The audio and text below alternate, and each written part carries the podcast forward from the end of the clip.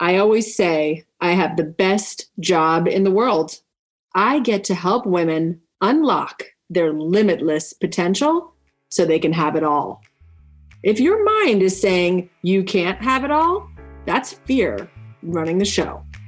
I'm here to tell you the only thing between you and holistic success is you.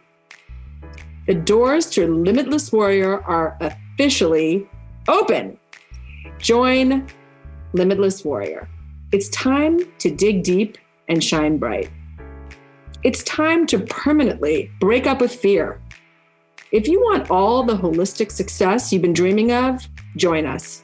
It's a 12 week program, once a week on a Zoom for 90 minutes. Get off that hamster wheel and be the limitless woman you know you are inside. The link to save your spot is limitless warrior.com. Join us. Women aren't born warriors, we become them. And the road to becoming a warrior is bumpy as hell. Each week, I'm interviewing women who, through tragedy and triumph, are leaping for greatness. Get ready to unleash your inner warrior. I'm Liz Swadek, and this is Conversations with Warrior Women. Hello, warriors. One of my favorite things about this podcast is sharing new concepts, new ideas, or reframes. Reframing something that is pervasive in our culture is not easy, but I strive to bring you the shifts in perspective because, as Malcolm Gladwell wrote in his book, The Tipping Point, if you want to bring fundamental change in people's belief and behavior, you need to create a community around them where those new beliefs can be practiced, expressed, and nurtured. Yes, we are a community. Whether you're a podcast listener or you've done the Warrior Women Mastermind or my 12 week program, Limitless Warrior, we are here together learning, growing, and expanding. My guest today may seem like an unlikely abortion rights activist, but her ideas and her book are changing the way people are thinking about abortion. As I told her on the podcast, this is not a blame game, it's a reframe. Buckle up, ladies, because this is one of my favorite conversations I've ever had on this show. Let me know what you think of this episode by DMing me on the podcast Instagram or Facebook. Remember, if you're looking for a jumpstart to get back into the work of you, try my Warrior Women 30 Day Challenge. The link is in the bio. Let's get to it. But first, ladies, money is not a dirty word, it's a great word. And I'm thrilled to tell you that the Broad Network is launching the Wealthy Women Summit, or WeWo. The WeWo Summit is not your typical conference with lanyards and cold coffee. Hosted by the Broad Network on August 25th and 26th, 2022, on the Sir Winston Yacht in Long Beach. The Wealthy Women Summit is for anyone looking to expand their wealth in mind, body, health, leadership, business, and community. Join us for two impactful days where we'll dive into the concept that wealthy living is a mindset and commitment to a value of your own self worth. You can learn more and get tickets at wewosummit.com. That's W E W O summit.com. Let's talk about money and let's be wealthy women together. Today on the show, Gabrielle Stanley Blair. She created an award winning blog in 2006 called Design Mom. I'm sure you guys know about it, which is still going strong 16 years later. She then wrote a New York Times best-selling book, founded a popular conference called the Alt Summit, wrote many viral Twitter threads, which God knows entertained me, moved to France and is now raising six kids while renovating a house from the 1600s. Her next book, which is the reason why she's here, people, Ejaculate Responsibly, a whole new way to think about abortion, is out on October 4th. I've already pre ordered and it's available for pre-order now. And I just don't think you're doing enough, Gabrielle. I read really make me feel lazy. Welcome to the show, Gabrielle. Liz, I'm so so glad to be here. Thank you, thank you for asking me. And I know it's morning for you, it's evening for me. I appreciate you making this work time wise. Well, first of all, God bless you. You're in France. I that's where I would like to be. I just came back from a month in Italy, and I was like, oh. "What are we doing here?" What is this life? I need to live Italian life. Listen, I just told you before we even got on. I saw that you were releasing this book, mm-hmm. Ejaculate Responsibly: A Whole New Way to Think About Abortion. I DM'd you because I literally lost my mind. I was like, "What is this book?" It, it was the first time I'd seen somebody with a little humor, right? But mm-hmm. also really actually delving into like, what is this issue? Like, where is this abortion, this fight for our reproductive rights? What, where are the origins of this? And is this even something that people should be doing? And what is, you know, and so when I saw you had this book, I, of course I pre-ordered right away, but I was dying to have you on. So thank you so much for agreeing so fast to come on because I was just dying to talk to you. And usually people put me off like for months. And I'm like, and you were like, okay, I'm coming. I'm like, yay. So thank you. so tell me, what made you write this book? Because, you know, of course, the timing is divine. I'm going to start with the timing first. The timing is actually unbelievable. So I started sharing ideas, not all the ideas in the book, but some of the ideas in this book back in September of 2018. So that's like over three and a half years ago. And I've essentially been working on the book ever since. Of course, at that time, I had no idea that Roe would be overturned. I mean, it just was not even in my head. I know there was like people were guessing it might be whatever, but it just seemed like it's been established law my whole life. I just did, could never have guessed it. And then to have my book publication date coincide with this intense debate the country is having. I mean, I could never have guessed it in a million years, but I couldn't have planned that. So grateful because I really think this book can have an impact on the conversation. And as far as why I wrote it or what made me write it, well, I first published a Twitter thread that had some of these ideas. And it was, again, September 2018. And it was during the Kavanaugh hearings. I don't know if you remember them. Oh, how I remember them.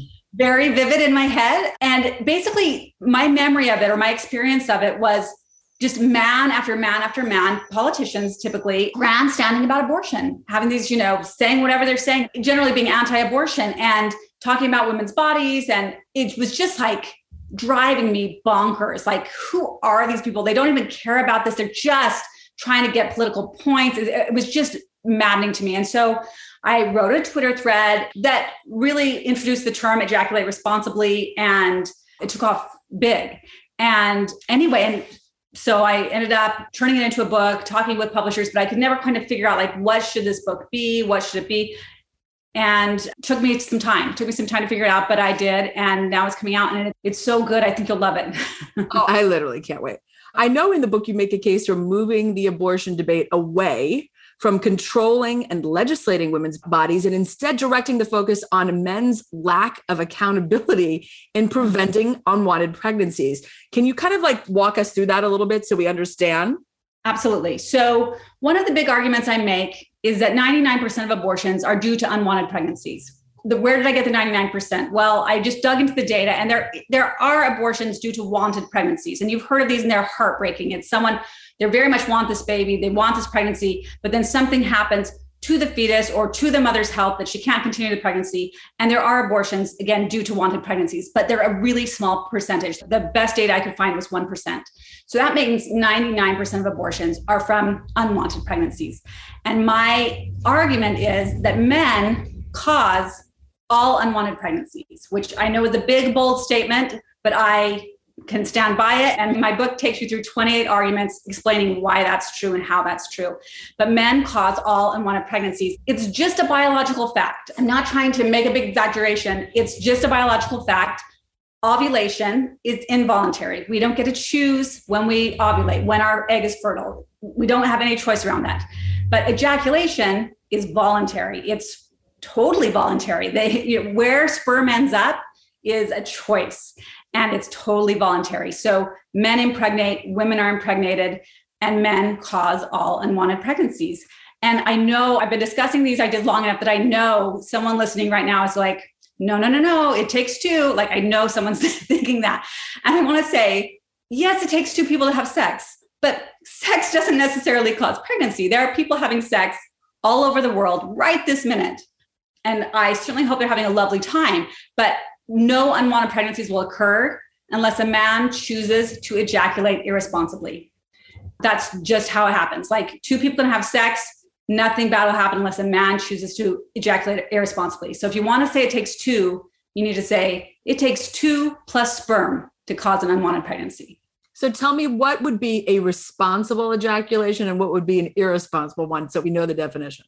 Right. So let's talk I mean there's I would say we know how well maybe we'll get into this too but like we when we think of birth control we think of women and birth control. We think of the pill we might think of an iud we rarely think of men and birth control but they do have options. So if you're using a condom if you know how to use condoms correctly then planned parenthood website says they're 98% effective. That's very very effective. So you should be using a condom every time you have sex and that's a responsible ejaculation. And not just to prevent pregnancy but condoms are really our only good way to prevent STIs. It, it, protects both partners. Women's birth control options don't even really have that. You know, that's not a thing. Anyway, so if you're using a condom every time you have sex, that's certainly a responsible ejaculation. And I want to caveat that with if you're using a condom correctly, you do it does take practice. What's the right size? What's the right material? How do you like to use lubrication? But once you figure those things out, men report that that condom you know condom sex or non-condom sex is feels equivalent. Like there's just not even a big difference. So something fun to practice. But the other thing you can do to ejaculate responsibly is have a vasectomy. And we have a lot of stigmas about vasectomy and i'm sure we'll get into that later but they're awesome. And if you talk to any couple that where one of the partners has had a vasectomy it's like universal that their sex life improves because you've just taken away this huge psychological burden from the you know will we have an unwanted pregnancy? Will we have to make it a choice about an abortion or becoming parents? It just like removes that whole equation. It's a super effective form of birth control. It's easy. It's generally covered by insurance. It's there are great reversal rates out there. If you had to have it reversed at some point which we know happens like sometimes a man gets a new partner and decides that they want to have children again. So if you're ejaculating responsibly, you're using a condom, you've got a vasectomy, or you're just saying, I'm not going to have sex unless I can do one of those two things. Like that, those are your options.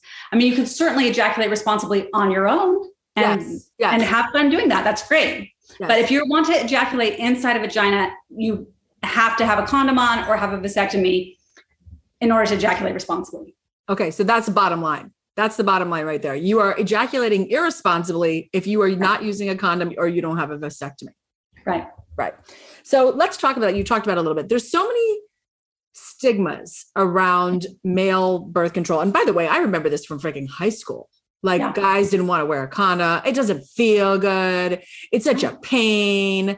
You know, all these things. And they would kind of intimidate you, like, you know, that you were just causing them just stress that they yes. use a condom there's so many stigmas around birth control for men. What's your take there? Well, a couple things. You're exactly right that that you've known it even since high school. And I'm coming from a place. I mean, I'm a Mormon. I grew up a Mormon. I was not. I didn't know much about sex at all as a teenager. Like this was not even my life at all. And I still knew that no one wanted to use condoms. That men were like anti-condom. Like how would I even know that? But I did. Like it's just like such a part of our culture. So the stigma is really, really deep, and it's it's really, really harmful. It's so deep that it's like a joke. I mean, it's just like jokes around condoms, but it's not always a joke. There's sometimes something that feels sinister behind it. Like some men talk about this as if it's a conquest, that if they can convince the woman to have sex without a condom, they've made a conquest, that they've somehow achieved something. And you know, the reverse of that is they might feel less manly if they can't convince her to have sex without a condom. So now they're feel like they've been diminished or emasculated. I mean, that's very problematic. That's horrible. I don't think that's true for the vast majority of men. I think the attitudes we have about condoms are mostly just this myth. Because again, if you talk to men, and I have, I've talked to so many men for these last three years and just hundreds of conversations, probably thousands at this point, and men who have practiced with condoms all agree it's just not a big deal. It's just not a big deal. That they know the jokes, they know that they know all the same myths, but they took the time to learn how to use a condom and they're fine. It's just a non issue. So some of this really can be solved in just talking about condoms, changing the myths, changing the dialogue. If you're a man and you found tricks that make it work for you, you found techniques, you did troubleshooting to, to decide, like, this is how I figured out my size, this is how I figured out I had a latex allergy, or whatever it is, you got to share that information. But right now, I don't know how many men would feel comfortable sharing that information. One, it's very private, it's a private topic. But two, if the culture says con- using condoms is emasculating, then I'm not going to go around and tell the men I know that I use condoms. Like if I'm a man and I don't mind condoms, why am I going to brag about that if it's considered emasculating? You know, so so that's a big issue. And we have related myths around vasectomies that it's just a fear. Of course, it's a medical procedure, and the fear is will I be able to get an, erection after? Will it feel the same? Will I be able to ejaculate? Like, is it going to mess up my sex life in some big way? And the nice thing is, you know, talk to any urologist, anyone that performs vasectomies, and they can reassure you, they can put you in touch with other men that have had them. Like, it's just a non-issue. Your body's going to work the same way as far as sex goes, as far as pleasure goes. It's going to be the same experience. But there's a lot of fear around that. And and again, how do we fight that? I feel like it's we got to talk about it. We got to talk about it. You know, if you've had a vasectomy, do your friends know? Do you, is this something that you feel comfortable, eh, you know, talking about in public for whatever reason? Should you feel comfortable? I hope so. I hope people will feel comfortable. It's there's nothing there's not like a moral question around it. It's just a, it's like being, if I mean, if there is a moral component to it, it's that you're being more responsible. It's a positive moral connotation. So yeah, there's there are big myths around it and they're really harmful. They're really harmful. And we joke about it or we try and laugh about it or we just accept the myth. Like a lot of women will give in to requests to not have a condom because it's been drilled into us since we were very young that the man's experience during sex is the priority it you know? feel bad. They don't want to do yes. you know, they feel bad for them or they feel like it's so strange but honest to god like you think about that right? Like you think about like oh if you don't think it feels good it takes too long it's uncomfortable to put it on. It's also like you know i've told my kids many times my kids are teenagers they haven't had sex yet yeah. but i've told them many times like oh you should be able to see the other person naked with the lights on. Yeah yeah. If you can't do that, then what are you having sex for? And so yeah, it's not time. like that it's too, right? It's yeah. in the dark. You're like, I don't want to like turn the light on and put this condom on. It's like, well, then you shouldn't be having sex with that person. Yeah, that's you know, not, it's so, not time yet. yeah, it, it, uh, it's a little bit of like a they think an intimacy barrier, but to me, it's like that is the intimacy. Barrier. If you can't tell somebody, oh no, you have to wear a condom, and why do men? Why would men want to impregnate women then we're going into a whole other, other domain. So so that to me is also there is something there's something that feels to me like that's what they want to do. That's what they want to do. They want to impregnate us. They'd rather feel good and impregnate us than not feel good or be embarrassed or be emasculated. Because it's not emasculating to get a good girl present pregnant. It doesn't make them necessarily it doesn't make them bad Right. And I think so. So who knows what's going through their head? A couple of things I think. One is that if they do impregnate someone, that's her issue. They just don't see it as their issue at all. Then she better get plan B. She better get an abortion. She better deal with the pregnancy. They just do not. It's almost like they can't connect their action to what just happened, like the, their actions to what just happened. But the other thing is, I've pointed out to men, I'm like, I've, you know, I've talked about the pleasure scale, right? Like let's say 10 is sex without a condom. It's like great it's the best pleasure. And let's say zero is like neutral. And we're going to say five is like a good back scratch back rub something. Okay so like where would sex with a condom fall? And my guess you know i put this out to the internet and my guess was like maybe a seven and eight. I don't know. I don't have a penis I, so i don't know. But interestingly lots of men again have said no no no it's a 9.5, 9.8. You just got to, you know, get to know it. But I pointed out to men that were kind of complaining about having to use condoms that, okay, what you're saying is that you're willing to risk your partner's her health, her career, her education, her social status, her family relationships, uh, her life. People die from childbirth. You're willing to risk all of that for slightly more pleasure for a few minutes Like, do you understand that? Like, have you ever thought of it that way? That you're saying, I am choosing a few minutes of not just pleasure, but we're already going to experience pleasure with a condom. You're asking for slightly more pleasure for a few minutes, and you're willing to risk her whole life. And of course, they've not thought of that. Of course, they've. I mean, because women haven't thought of that. That's like not no one in the education. That's no one has put that out there. All the education is don't get her pregnant, don't get her pregnant here, and don't have STDs. Wear a condom. There's no like follow that down the line. Yeah. What does that what look does like? Look like. Yeah. And once men, not all men, but once men sort of internalize that, the reactions to me have been wonderful. Like, holy cow, I'm going to be more responsible, you know, moving forward. Or even things like, I've never paid a dime for my girlfriend's birth control.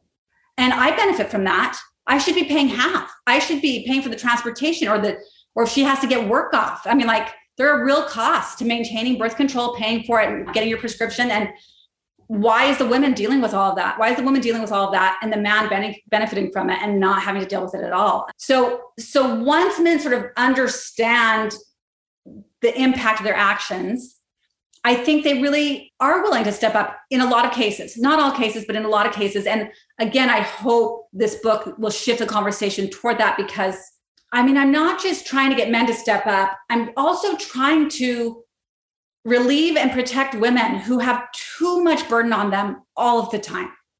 Yeah, agreed. Agreed. You're a woman with six kids. I just love this. Do you think you're an unlikely person to put a book like this out there? Tell me what your thoughts are on that. Because I just, I, it tickles me.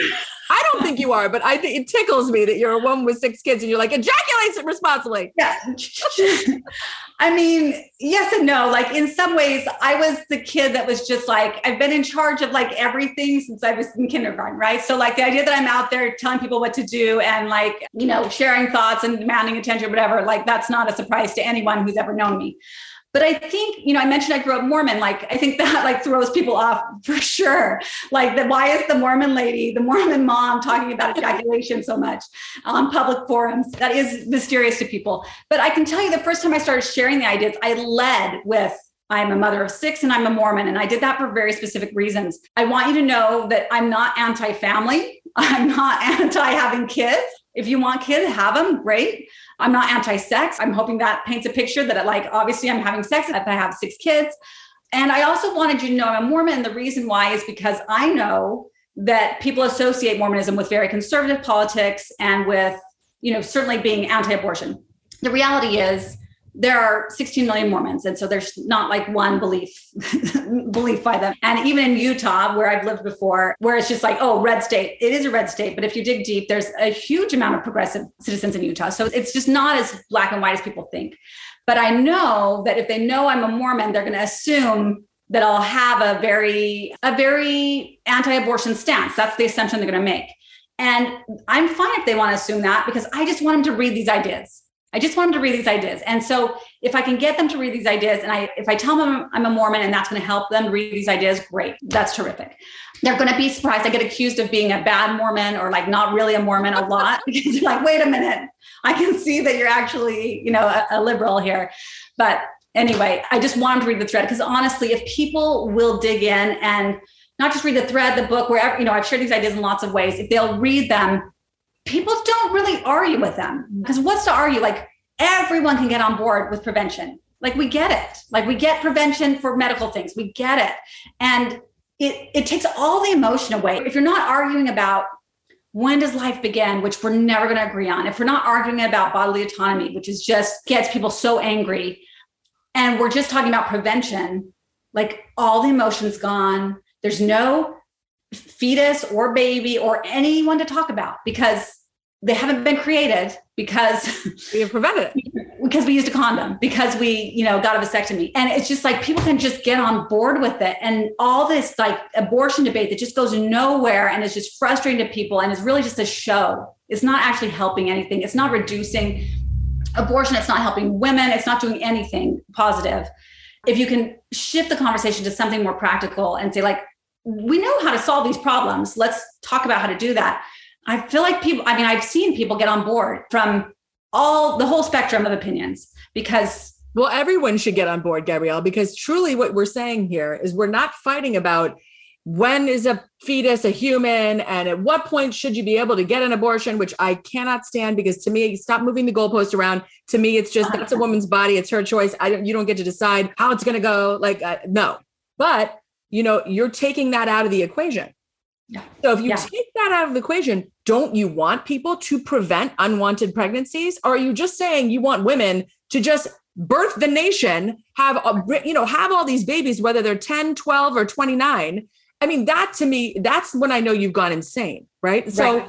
everyone should be able to meet in the middle and this prevention and you know Yeah. just like in the beginning i remember when seatbelts became a thing that was also in high school for me and I remember these guys being like, I don't like to wear it. You know, it doesn't, I- it feels uncomfortable. I mean, now people are like, what are you, a jackass? You know, like, of course you put a stupid seatbelt. But I remember in the beginning, people were very like, I don't want to wear a seatbelt. So I get that. I get that. But I think in the same way, we need to get on board with this because you're right. It's not just about the pregnancy, it's about the person's whole life. The person's What is their life. family going to think? What is their partner going to think? What is their school going to think? What are job, their school. Yeah. job? It doesn't matter how old you are, the stigma, health problems. Like, what if it's an ectopic pregnancy? Like, I mean, just all the things. What if your baby's born deaf?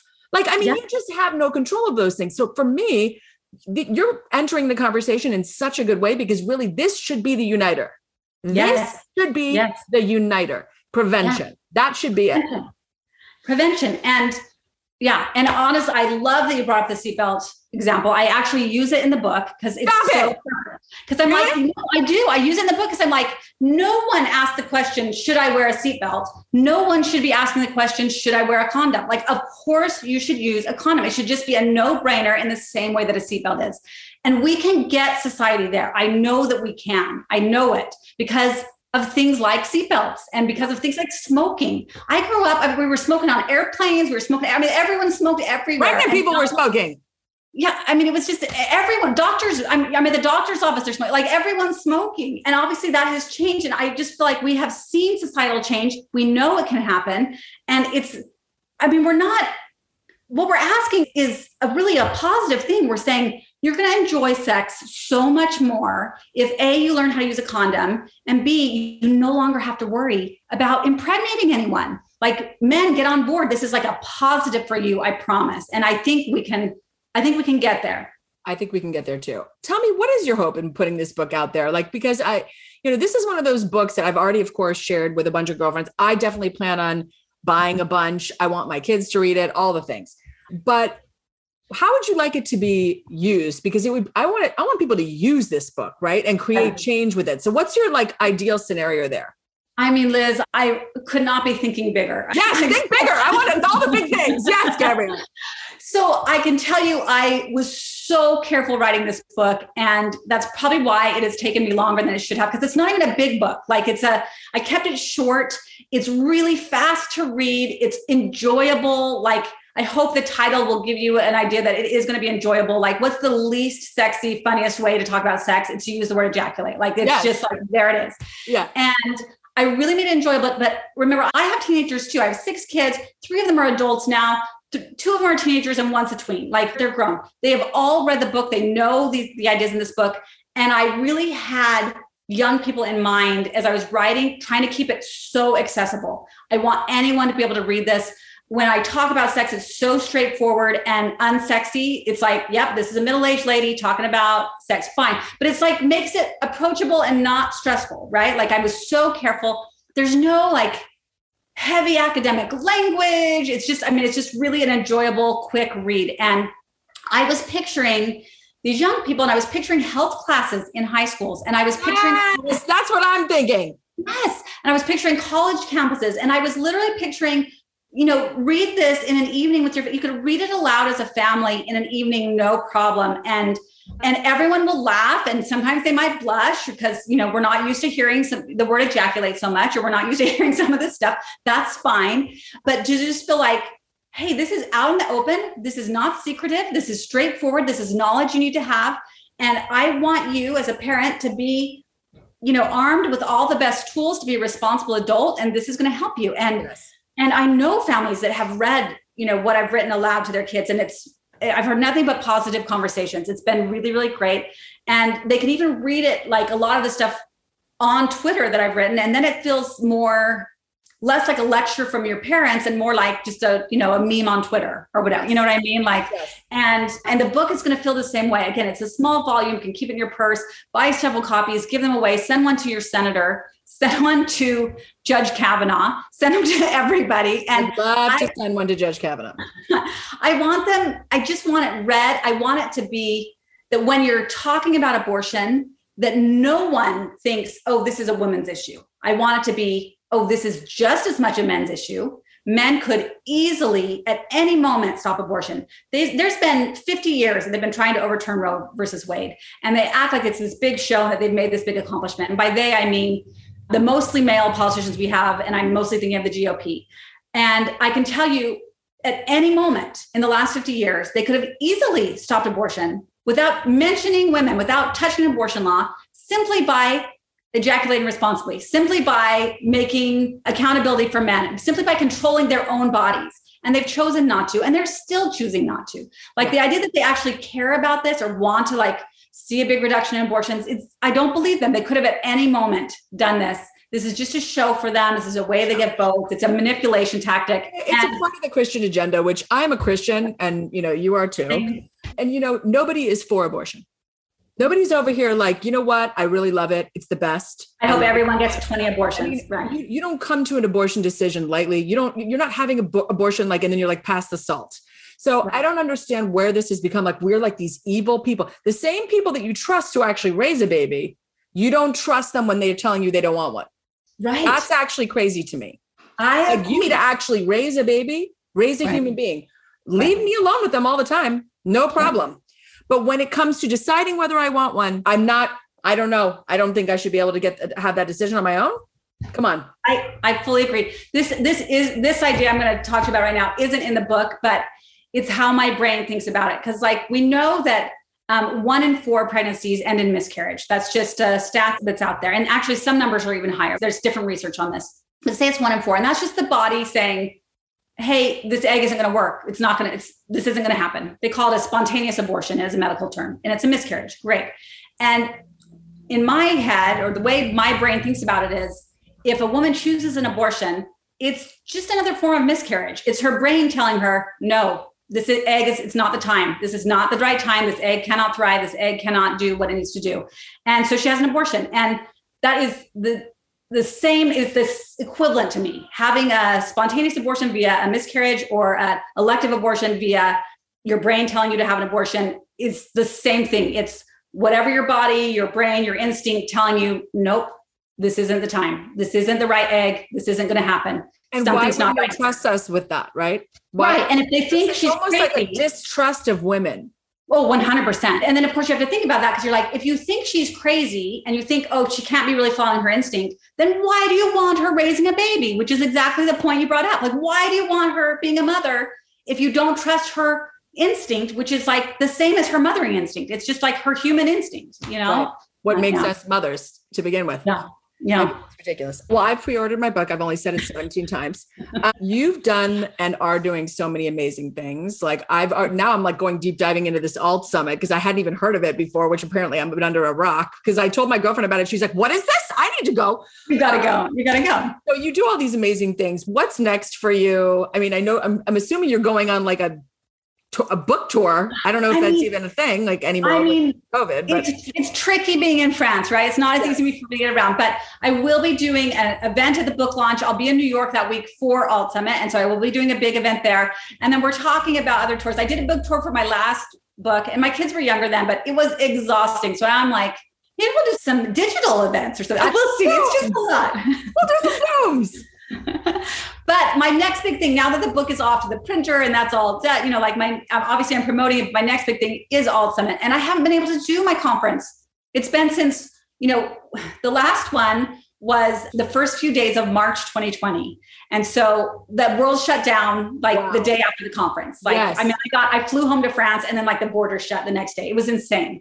And so I haven't been able to do it since then. Yeah. We're doing it in New York. It's usually like a several day conference, but we're just doing it one day because I feel like I need to like ease back in. Yes. So it'll be one day in New York, Friday this October 7th, although there'll be a fun party the night before on Thursday the 6th. Anyway, and then my book comes out on the 4th. So it's just gonna be a fun party week for me. Party. Alt Summit is a ton of fun. It's women who create content. It used to, you know, we've been around for a long time. So first it was like bloggers, and then it was like Pinterest, and then Instagrammers, and you know, anyway, and now it's like we see podcasters like yourself. We see people that have Etsy shops. We see people that are, you know, still are like, can I start a blog now? We're like, yes, of course. You know, like, mean, and they're just really creative people in creative fields, and they come and we talk about whatever you know is the latest best thing. We can help them learn new skills as far as like we'll have like practical classes like here's how to edit a video or here's how to use a fancy camera or you know whatever it might be. But then we'll also have writing classes so other kinds of you know more skills based that don't doesn't take a lot of equipment.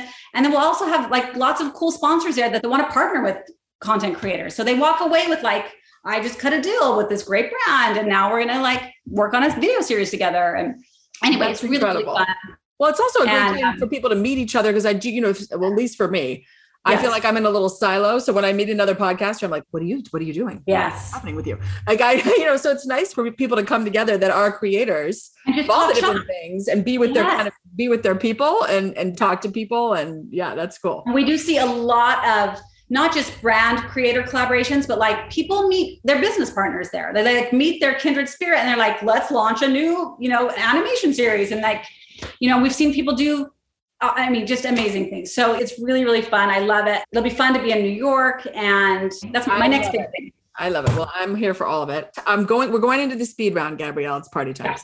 I'm ready. What does it mean to you to be a warrior woman? Because you are. I am a warrior woman because I figured out what it takes to shift the abortion conversation away from trying to control women's bodies and toward holding men accountable for their actions. Boom. Mic'd up. What is a mantra or quote you live by?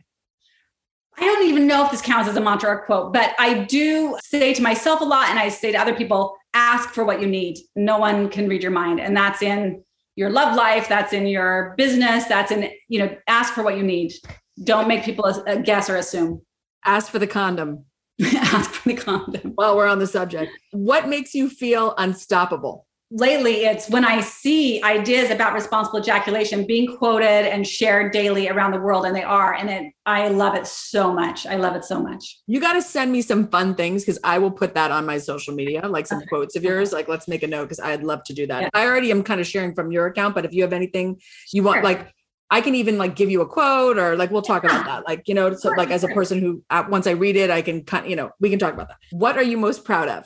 I mean, my kids are half raised already, and I'm just so proud. I love seeing how good and kind and interesting they are. They're just good people, and of course, it makes me super proud.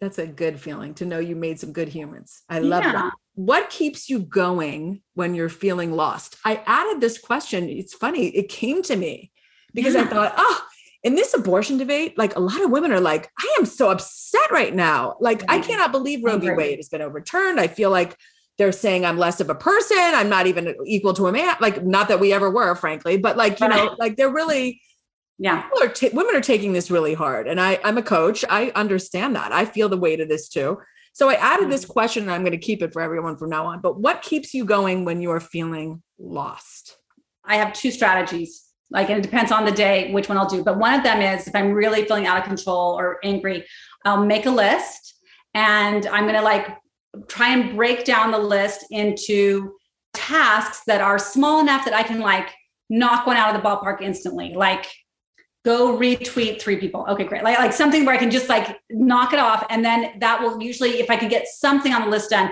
it will usually start some momentum and then I can take some action. Sometimes what I need is to take some action. And that again might be writing, it might be donating, it might be calling, uh, who know, you know, but some kind of action. When I cannot manage that, I'll just give my rest, my brain a rest. I'll binge watch something, take a break, take a walk, call a friend just to chat for no reason, you know, like, and just say, I'm not, I'm just gonna check out for a minute. I can't solve this. I'm not gonna be able to solve this today. And I need to let my brain rest because I just do not think our bodies and brains were designed for this much trauma. There's just, it's just a daily onslaught of really hard news right now. It is. And I think, you know, people forget like when you're intaking all the time, right? When, because it's always going in, right? Like it's like, and my friends are so funny. I'm like, you need to not watch the news. They're like, well, how will I find out? I'm like, do you not have a phone? that shit comes across the screen every five seconds. I was in Italy. It goes Roe v. Wade overturned on my phone in Italy. There's no oh. That you aren't going to know what's happening. You will, you are going to be informed by simply having a phone. So yeah. to take breaks from your phone and take breaks from the news and, to go outside and put your feet in the grass and not be just taking in all that media all the time. It really, even for our kids, like that's all they've ever known. You know, to me, I'm like, gosh, it's really important to get off a screen and to like just be, right? Just be in stillness. Let's see what ideas are coming to you, see what's going to come out versus always taking in. Yeah, I agree. What's exciting you the most right now? Because I know what's exciting me. I mean, seeing the buzz around my book. It like it the day I announced it, which is I almost the day you reached out, maybe like you reached out right away. Really? So happy. Yeah, you were reached out right away. So I announced the book and I announced pre-orders the same day. And it hit number one on Amazon's movers and shakers list like that day. And it made me so happy because I really do want this to you know move and shake the world and i was so enthusiastic when you reached out i just i can't talk about it enough i want to talk to everyone about it I, it's really important and yeah, what's exciting me is seeing the buzz. I love it. It makes me really, really happy. Well, I'm going to call my podcast very, very amazing girlfriends, and I'm going to get you on all the podcasts because Thank I you. could Thank not you. feel more passionate about this. I Thank just you. am so excited that you're taking this conversation in this direction and making it tangible and making yeah. it readable and making it exactly what we're saying just the turn of a seatbelt that's all it is. It's yeah. we don't need to be talking about fetuses and when does life begin and we don't need to be talking about whether a 10-year-old and here's the other problem too. You know, yes, we're talking about condoms blah blah blah. We can't do anything about rape and incest like that's going to go on no matter what we it doesn't matter we can be those people aren't going to ejaculate responsibly so we don't have any choice but we do have this whole other section of choice of people who are they're these men are good men. You know, they're good men. They just need to reframe out and know that it's not the seatbelt they're putting on is for us, for women. They're putting on a seatbelt for themselves and for us. Yeah. Right? It's not just about them, it's about us.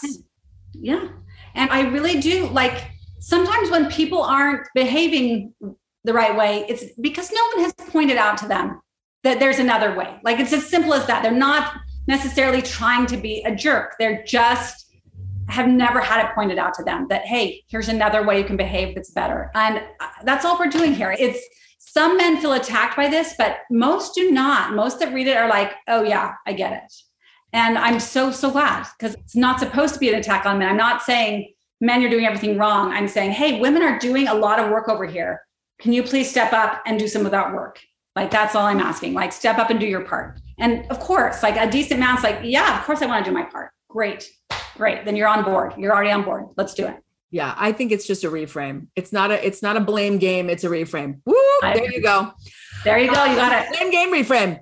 Thank you so much for coming on, Gabrielle. And I really mean it. I'm gonna I'm gonna do my part in sharing your message and you know and getting you on some other podcasts and all the things. Not that you need help because you're on fire anyway, but at least in my small way, I want to help you. Liz, it means a ton. Really, thank you. I really, really, really and thank you for writing this book and all your free time. Thanks for the interview and just for offering the support. It really does mean a lot. Thank you so much. All right, everybody. Thank you for joining me. And remember to subscribe on iTunes, Google Play, or Spotify. And if you enjoyed the show, please leave us a five star written review. This is me, Liz Swadek, Conversations of Warrior Women podcast. And remember, every woman has a story. You just need to ask her. Bye.